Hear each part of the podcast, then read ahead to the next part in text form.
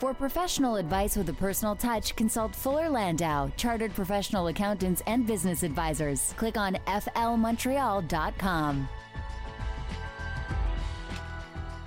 705 on CJAD 800. Welcome to a new year of today's entrepreneur here on CJAD, a program about the entrepreneurial spirit that drives Quebec business. My name is Dan Delmar, along with Fuller Landau's Josh Miller. Happy New Year, Josh. Happy New Year, Dan. Thanks for Are stopping we, by. allowed, are we allowed to still wish each other Happy New Year? well, we're late. yeah, we're the 26th now. I mean, it's, it's we're cutting it close. Happy Valentine's Day soon. Thank you. Thank you, Valentine. Um, we're going to get to the guys from Chef on Call in a moment, but first, uh, shall we take a look at uh, some of the stories making business news in the past uh, couple weeks? And um, I mean, the big story, of course, uh, over the holidays or just uh, last week actually, was uh, the demise of Target Canada.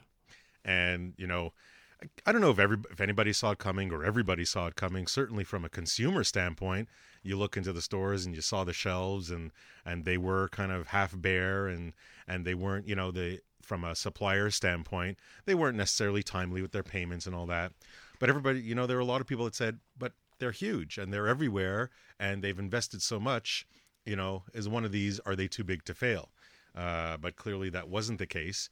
And I think entrepreneurs uh, can learn a lot of lessons from it.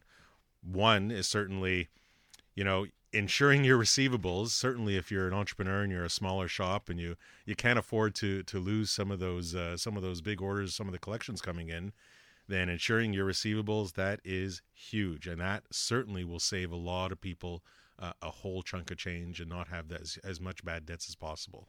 So whether it's Target or whether it's a small mom and pop stores, um, really really look at the credit and see uh, what's worth the insurance. And some people look at it as a cost, but you know insurance insurance is just that. It's only for when things go bad. And and in markets like this, economies like this, you just you just got to watch and you got to be careful and you got to plan. A lot of shoppers, like you said, uh, were not surprised because they saw a lot of the empty shelves, and it seems like maybe they Target wasn't totally prepared when they came into the Canadian market, maybe a bit rushed. Well, I, I don't know if it was rushed or if it was poor merchandising.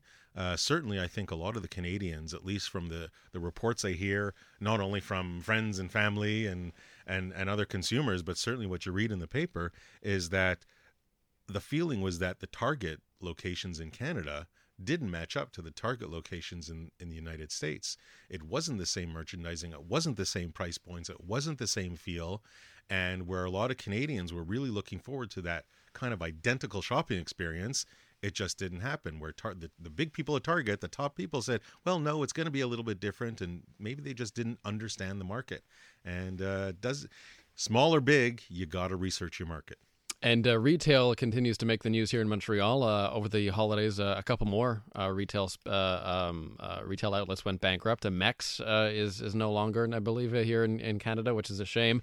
Um, but amid all this uncertainty, one big Japanese fashion retailer called Uniqlo announced that they are now coming to to um, to Canada, and they're going to start in Toronto. Do you, do you think this is a, a good idea? I mean, do we need? is the market sort of saturated now at this point with um, multinational fashion uh, brands? Uh, I think there's always room for somebody that understands the market and brings the right merchandising at the right price point.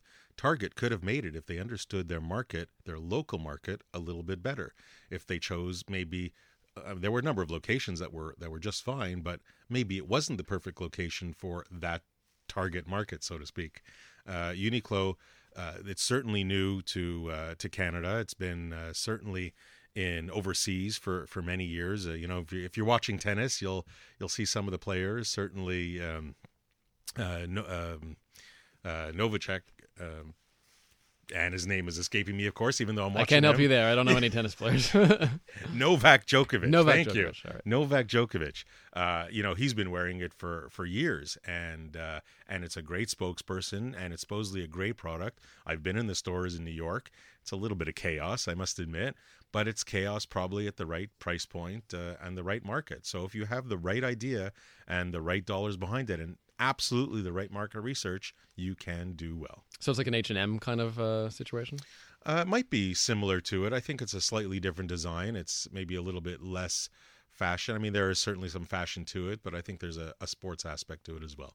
Let's talk about Greece. Uh, the their economy uh, continues to be in trouble, and the government now is in chaos. They just elected a new government, uh, which is anti-austerity. So uh, certainly, in terms of world, uh, the world economy, world business, a lot of nerves for those who have a, a stake in Greece, and many Canadian entrepreneurs uh, do that, uh, do have a, a, big stake in Greece as well. What's your advice for entrepreneurs who do a lot of business in Greece? Is this a good time to uh, explore uh, opportunities when things could be uh, inexpensive or easily gobbled up in Greece, or or do you sort of take a more cautious approach?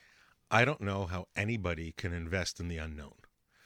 There is so much uncertainty, and you have no understanding or or real know-how which direction anything is going it's absolutely doom and gloom. There's so much unemployment, uh, not just uh, not I mean all ages, but certainly the youth as well, where you hear these massive unemployment rates. Uh, and I don't know if it's going in the right direction. There's a certainly a big underground economy. If you can get a hold of that, you might be able to do well. But uh, there, there's no doubt that uh, to make an investment in Greece, it better be very informed and you better be very present. Like owning a restaurant, you know, if you're not there all the time, they're going to steal from right from under you. So if you're going to invest in Greece, go in eyes wide open, check every day, and uh, and be absolutely present. That that being said, wouldn't be my first place that I would try and bargain hunt. And if you have uh, if you order from Greece, if you have uh, suppliers in Greece, is now maybe a good time to line up some backup suppliers. I think anywhere in the world is always good to line up some backup suppliers. Greece, uh, certainly one of the one of the pigs countries. Um, being Portugal, Italy, Spain, and Greece. Uh, it, they're absolutely got you listen you got to cover your rear end on all that stuff certainly in any country that that could fail at any moment mm. um, let's move on to red tape awareness week uh, this was last week in canada it's put on by the canadian uh, federation of independent business and the, the goal um, i was interviewing the uh, one of the executive director last week and, and they said it's it's really an occasion to talk about just how much entrepreneurs are handcuffed by red tape um, not just government red tape, but all kinds of red tape on a regular basis. Of course, there's the tax issue uh, that's coming up around the corner already. Um, g- give us a sense of, about just how much of the um, the average entrepreneur's time is taken up by by red tape. So that, that's to say, taxes or uh, conforming to government regulations in general there's no doubt it takes up an inordinate amount of time. Listen, we're as as we live in a somewhat socialist society, you have all the deductions of source and the CSST, the workman's compensation, uh, but on top of that, you also have uh, all the sales tax issues. You have the government reporting. You even have some ecological reporting uh, that can be done. I mean, I'm waiting for the carbon credits to be forced uh, into reporting. Uh, there's no doubt. Now, the governments are trying to be a little bit more slick about it. They are trying to improve their online reporting, which absolutely will help uh, and has helped over the years. Certainly, when you're filing tax returns, be it personal or corporate, uh, and and they're getting better with other other items to file online, such as your your tax slips, your T4s, and all, all that kind of stuff. There's certainly a lot more work to do, and it's not one point. The red tape is going to be a little is going to be a lot easier and is going to be smoother as you as you really put stuff out there online. And you, the information is so readily available in your computer system that it'll be somewhat easy.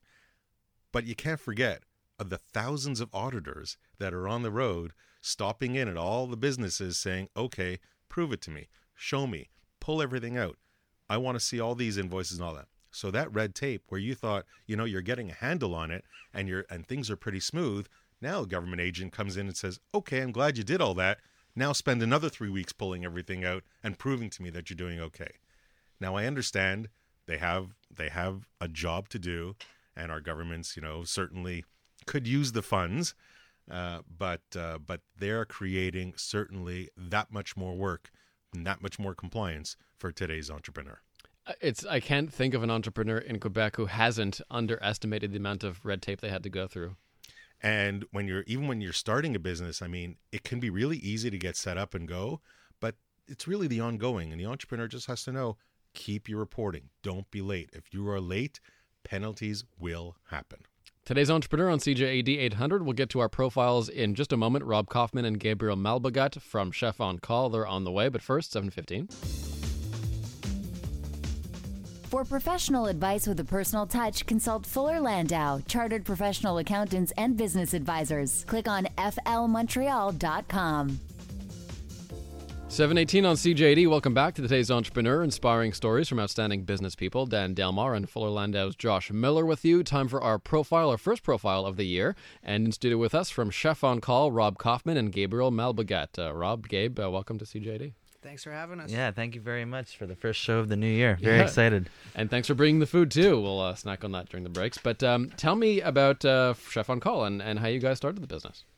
Well, how it was originally started was um, I would order food almost every night um, from a, another restaurant, and we noticed that every time I would call, the lines would be busy, and the operator wouldn't even be thankful that you're calling. It was almost like, "Could give me your order, get off the phone next," um, type of feel.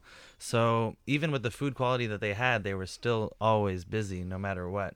So we noticed the void in the market um, where someone would provide good customer service and a good meal at the same time, where everything um, is fresh.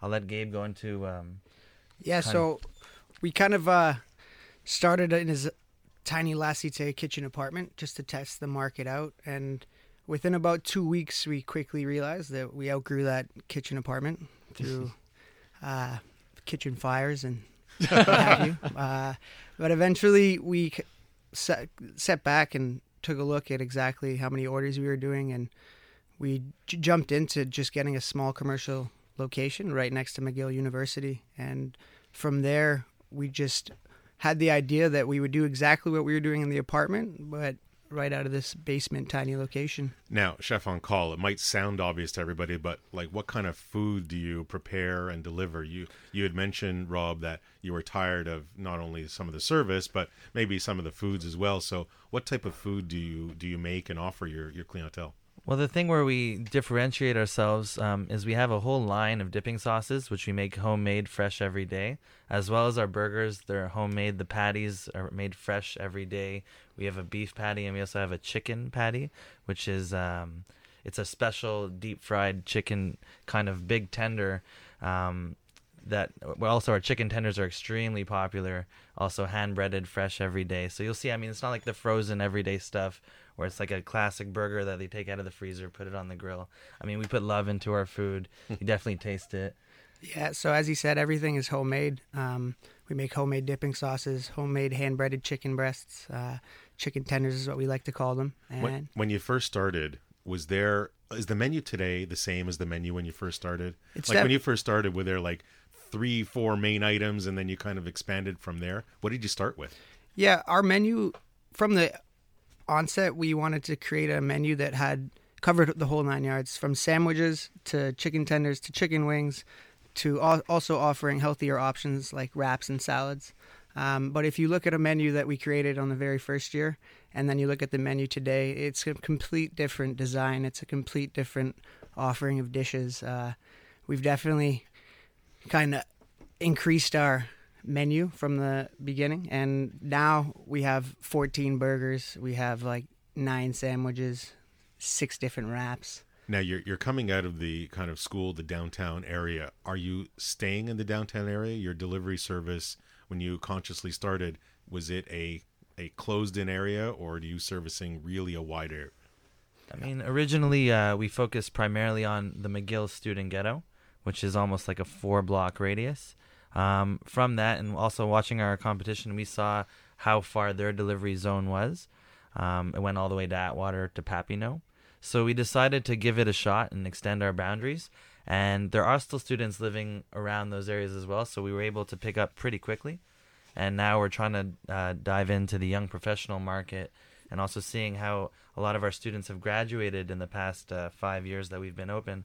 They're they're working in law firms, they're working in accounting firms, so they're getting the word out there to those firms, but it's not as fast as uh, we'd like to get. Sounds like some uh, interesting uh, marketing that had to get done over the years. When we come back from the break, we'll explore that. Rob Kauffman and Gabriel Malbogat from Chef on Call with us tonight on today's Entrepreneur at 723. For professional advice with a personal touch, consult Fuller Landau, Chartered Professional Accountants and Business Advisors. Click on flmontreal.com. On today's Entrepreneur this evening, Rob Kauffman and Gabriel Malbogat from Chef on Call. Uh, so we're talking about how you guys started out, basically geared towards um, students in the McGill Ghetto. And how did you uh, you decided eventually that uh, the market was there and you wanted to expand? How did you um, how did you communicate to your clients uh, that that really you guys were here for the long haul, that you were going to expand, and, and how did you re- reach out to those other areas uh, effectively?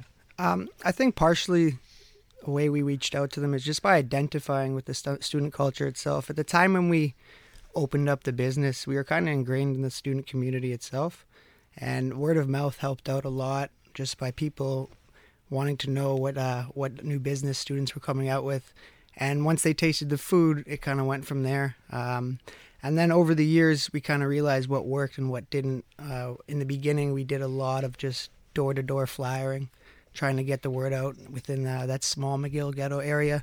And then, kind of when we established ourselves, we started working very closely with the student unions and uh, student charities, and just kind of creating a relationship with them where they knew we could partner up with them on certain events and get the word out to their demographic as well, their uh, market. Um, and then, when we started it, Facebook and Twitter and Instagram were kind of just on the rise and we've seen a lot of changes happen in the past five years since we started it. But in the beginning, it was a lot easier to get the word out to your uh, the people that liked your group over Facebook or uh, get more followers on Instagram just by using certain. Yeah. So, so would you say you were an early adopter of these social medias, and you kind of got really comfortable with them under your belt before many other people, including maybe some of your competition? Yeah, I'd say that uh, we had kind of the first movers advantage, I'd guess. I guess I'd say. Um, and over the years, we've kind of tried to see what would work and tweak it. And this past month in uh, 2015, we actually came out with a new campaign. Uh, it's called the Donator Campaign, where we team up with different charities every month, and the charity of the month gets uh, proceeds from the sales of the donator. Mm-hmm. And we are working this month with uh, Jay Dexter. It's an after-school program that's uh, basically helps develop kids' school, kids' education through physical activity, and uh, that's the charity we chose for this month. But we'll be working with new charities for the rest of 2015, and it's kind of what we're going to be doing. So it's kind of a marketing slash community give back kind of exactly. campaign or kind of idea. Yeah, we, we hadn't never really done anything like that in the past, and we've always worked closely with charities. Uh, but this time we want actually wanted to provide them with something and provide our demographic with something that feels good when they're purchasing our food. There's no question. I mean, you're dealing with students, so social media plays a big role. Does it? Some entrepreneurs have expressed that, you know, does it take up a lot of time? How many posts do I got to do? Does does having an active social media campaign take up a lot of your time, or have you learned to manage it pretty well? I think that one, you have to learn to outsource work because you can't do everything yourself. Um, we have a really good team at Chef on Call, people that help us. So, you know, I have someone who takes care of a lot of social media posts that we have to do. And just planning certain posts for the week uh, helps out a lot. And it's one of those things that you have to be on top of it at all times. And you have to make sure that the content you're producing is actually something that people want to read. Now, Rob mentioned earlier, okay, now you're going to move beyond students. You're getting into the young professionals. Certainly, your past customers that have now also moved on and, and left university. How do you connect with them? Do you just stay in the social media, or do you find do you find that your existing marketing programs work, or do you have to be different? I think that that's kind of been a, a tough transition for us to capitalize on the office market crowd, just because we know that that market itself could sustain a business. Just just by marketing to an office crowd. Um, but the fact that we market just to students and to cross the barrier into the young professional office crowd. Is it's been a bit challenging, but we have attempted ways in which to get out there, whether it's hiring people to go to offices themselves and give them gift certificates or just networking with the secretaries. And as Rob said before, just the people that are lawyers or accountants or people that we work with from a corporate standard point of view, uh, they help us out by getting the word out to the offices too. Networking with the secretaries. It's not a euphemism, I'm sure. oh, yeah. uh, more of the guys from Chef on Call after the break at 7.30.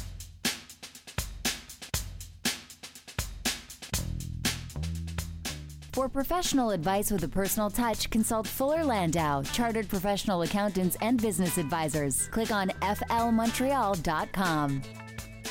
A new year for today's entrepreneur, a program about the entrepreneurial spirit that drives Quebec business. Dan Delmar and Fuller Landau's Josh Miller with you. And this evening, our profile is uh, Chef on Call. Rob Kauffman and Gabriel Malbogat join us in studio. So this is a delivery service. You guys make some good food. I've ordered it myself downtown, and uh, it's it's really good stuff. Tell me about the the cutthroat downtown delivery market because you see all these guys zipping around. You know, especially that that orange car. They seem to be everywhere. you don't want to mess with the orange car people. Um, how is it sort of competing in this very sort of um, it's it's a prime market, I guess, for for delivery. So many people concentrate in such a small area how do you uh, how do you distinguish yourselves and uh, and uh, break through when you have so much competition? I mean, like you said, the orange card's noticeable. Nouveau System, uh, Barb. they have an uh, army. Those guys. Yeah, they're they're an army. Um, but you could tell. I mean, like so we we have uh, now many car tops. Uh, you'll see our cars driving by as well. We have about anywhere from ten to fifteen cars on the road. Um, you'll see like a chef on call dome on top of the car, as well as we have bumper stickers, chefoncalldelivery.com. Um, there is it is tough. It is cutthroat out there. I mean, we see all these delivery drivers all the time on the road, and they're zipping and z- but we make sure our drivers like uh, handle it responsibly. I mean, like we are represented outside on the streets. We our drivers know not to be rude to people or pedestrians. Always be polite, and we don't want to give a bad name on the road as well. So our drivers know. It must take a lot of planning, a lot of effort to know when and where to deliver all the all the the, the meals that come through, whether it's online uh, or whether it's by phone call. And it's one thing when you started six years ago and you were within a four block radius. It's another thing when you've expanded to your, you know, 80 block radius or 50 block radius, whatever it is. Uh, how do you, how do you manage all those drivers delivery? Do you, is it is it a great person? Is it great software? What do you do? Uh, it's just it's dispatching properly. The people we train to get to that dispatching position, they have to be working with us for quite a while before they can actually graduate into that position. Because at the same time, you're dispatching 10 different drivers that obviously want 10 different orders and to take those as many orders as possible.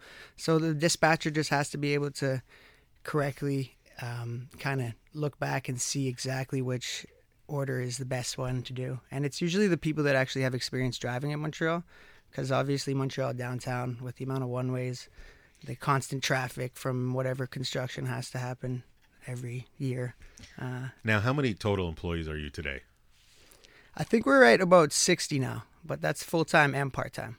So that's that's a huge jump from or from when you first started in two thousand and nine or late two thousand and eight to probably just a, a, few people to sixty. How did you manage the growth? What was a, a little bit of the growing pains that, that you experienced? Um, well, we were lucky enough to start Chef on Call with so much support from friends and family. Uh, so that really helped with obviously our labor costs. And it took us quite a while to finally find the core, which was what we like to call them the, the senior workers, the senior partners that we like to have involved. Um, it took us quite a bit of time because even today we're still trying to find people to get a part of that core. And once we found the team, uh, the business started being able to sustain itself a little bit more. We didn't have to stress out as much when we weren't there. When you you you're so ingrained in the student community, do you get a lot of students as employees, or over the years have you found that you've kind of quote unquote graduated from that uh, from that level? Well, that's it. I mean, um, it depends on. There's three. The way we broke it down was three different uh, parts of the business. One being the driving, second being the people that take the for the uh, phone call and the order on the phone, and then the third being the cook section. So for each field, we decided um, for more of the people on the phones, we wanted to keep it more people our age. So we'll do different uh, like McGill classifieds instead of Craigslist. And then for the kitchen, we don't mind if it's a younger person or if it's an older person, just depending on how many hours they would like to work.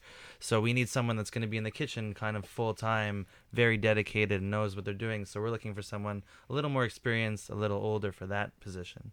And as for the drivers as well, it's kind of varies in between students, and we have even fathers and grandfathers that are drivers right now.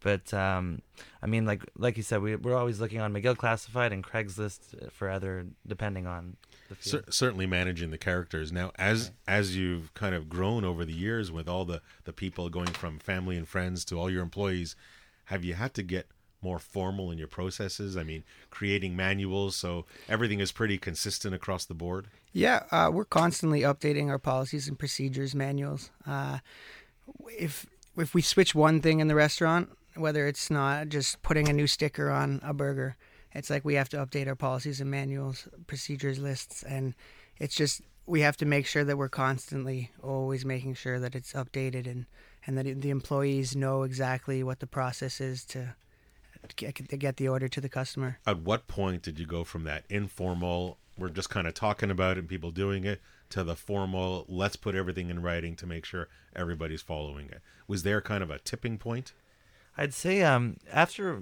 our first location actually outgrew itself. Um, we took too many orders for the size. It's only 600 square feet actually on Sherbrooke and Park Avenue.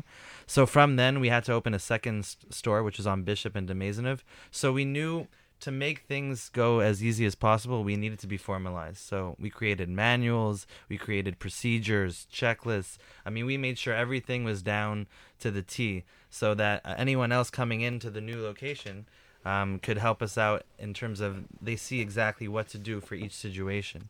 So there are manuals, and now we've used the social media to get out to our employees um, when something does get updated, and we could see like through Facebook if they read the message or not, and who read the message, so that they have been updated on the new procedures. Now, one of the aspects that we hear from a lot of entrepreneurs, or one of the challenges, is when you have so many people, so many team members, you know, are they all on the same page? Do you all have the same culture? Is it difficult to keep that and maintain that culture throughout? How have you been able to? A, are you successful in maintaining a single culture? And if you have been, how? it's just creating synergy within the employees and making sure that they feel like they're a part of a team and that they're not in it just by themselves.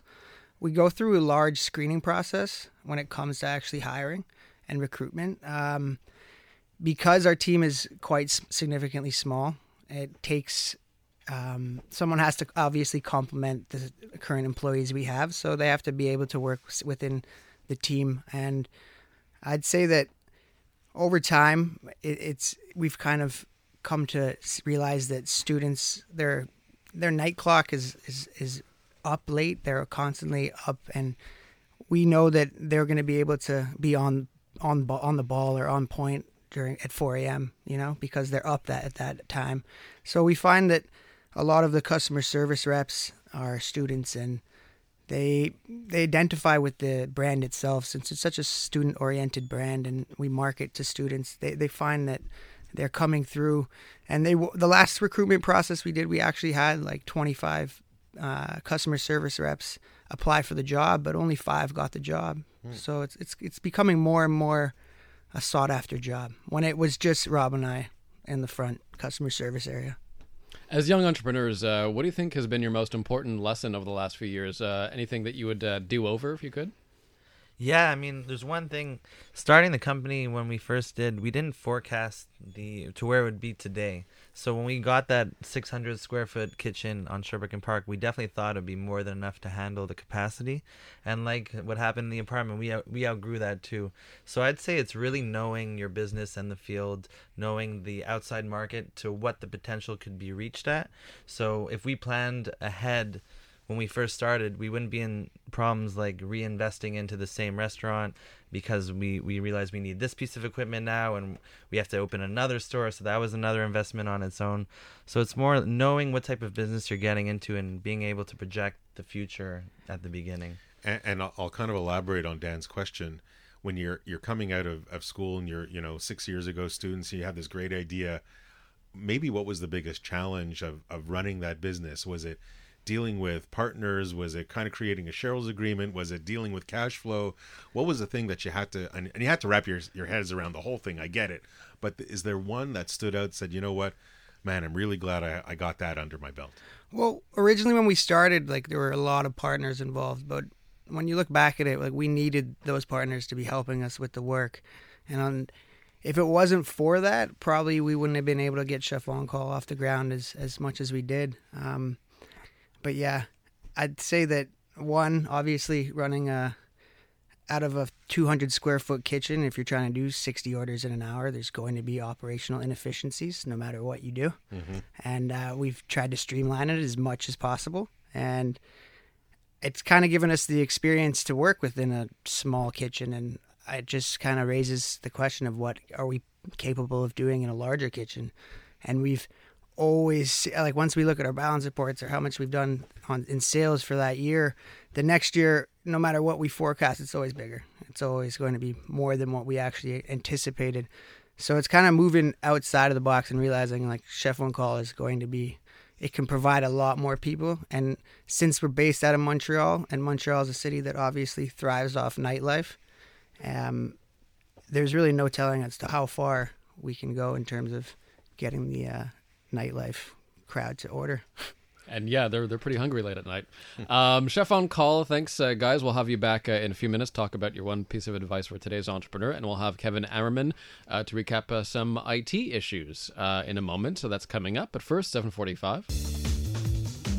For professional advice with a personal touch, consult Fuller Landau, chartered professional accountants and business advisors. Click on flmontreal.com.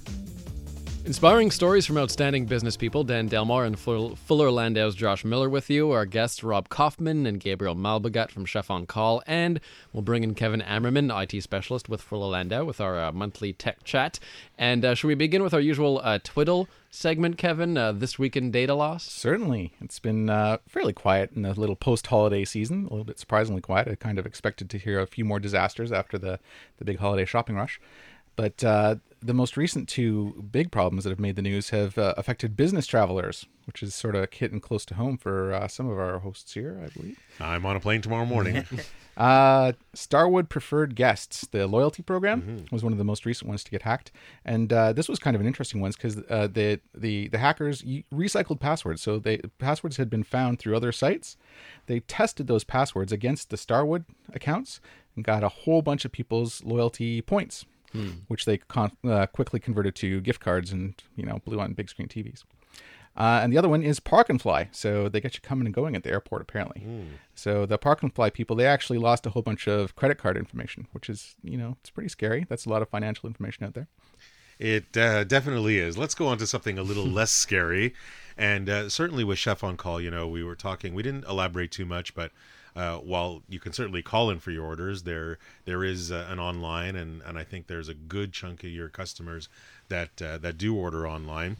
But what I want to get to, Kevin, is the the communication of people's online ordering with the back end or with some of the accounting packages. Maybe you can elaborate on what some of the challenges are and maybe what some entrepreneurs should look out for. Well, it's kind of it's actually almost a three part problem. So you've got the the brochure part of the website, then you've got the online ordering segment, and then you've got the accounting system that sort of backs it all up and makes sure that you can, uh, when you get it audited, you've got some numbers to show people. There's the red tape again. exactly.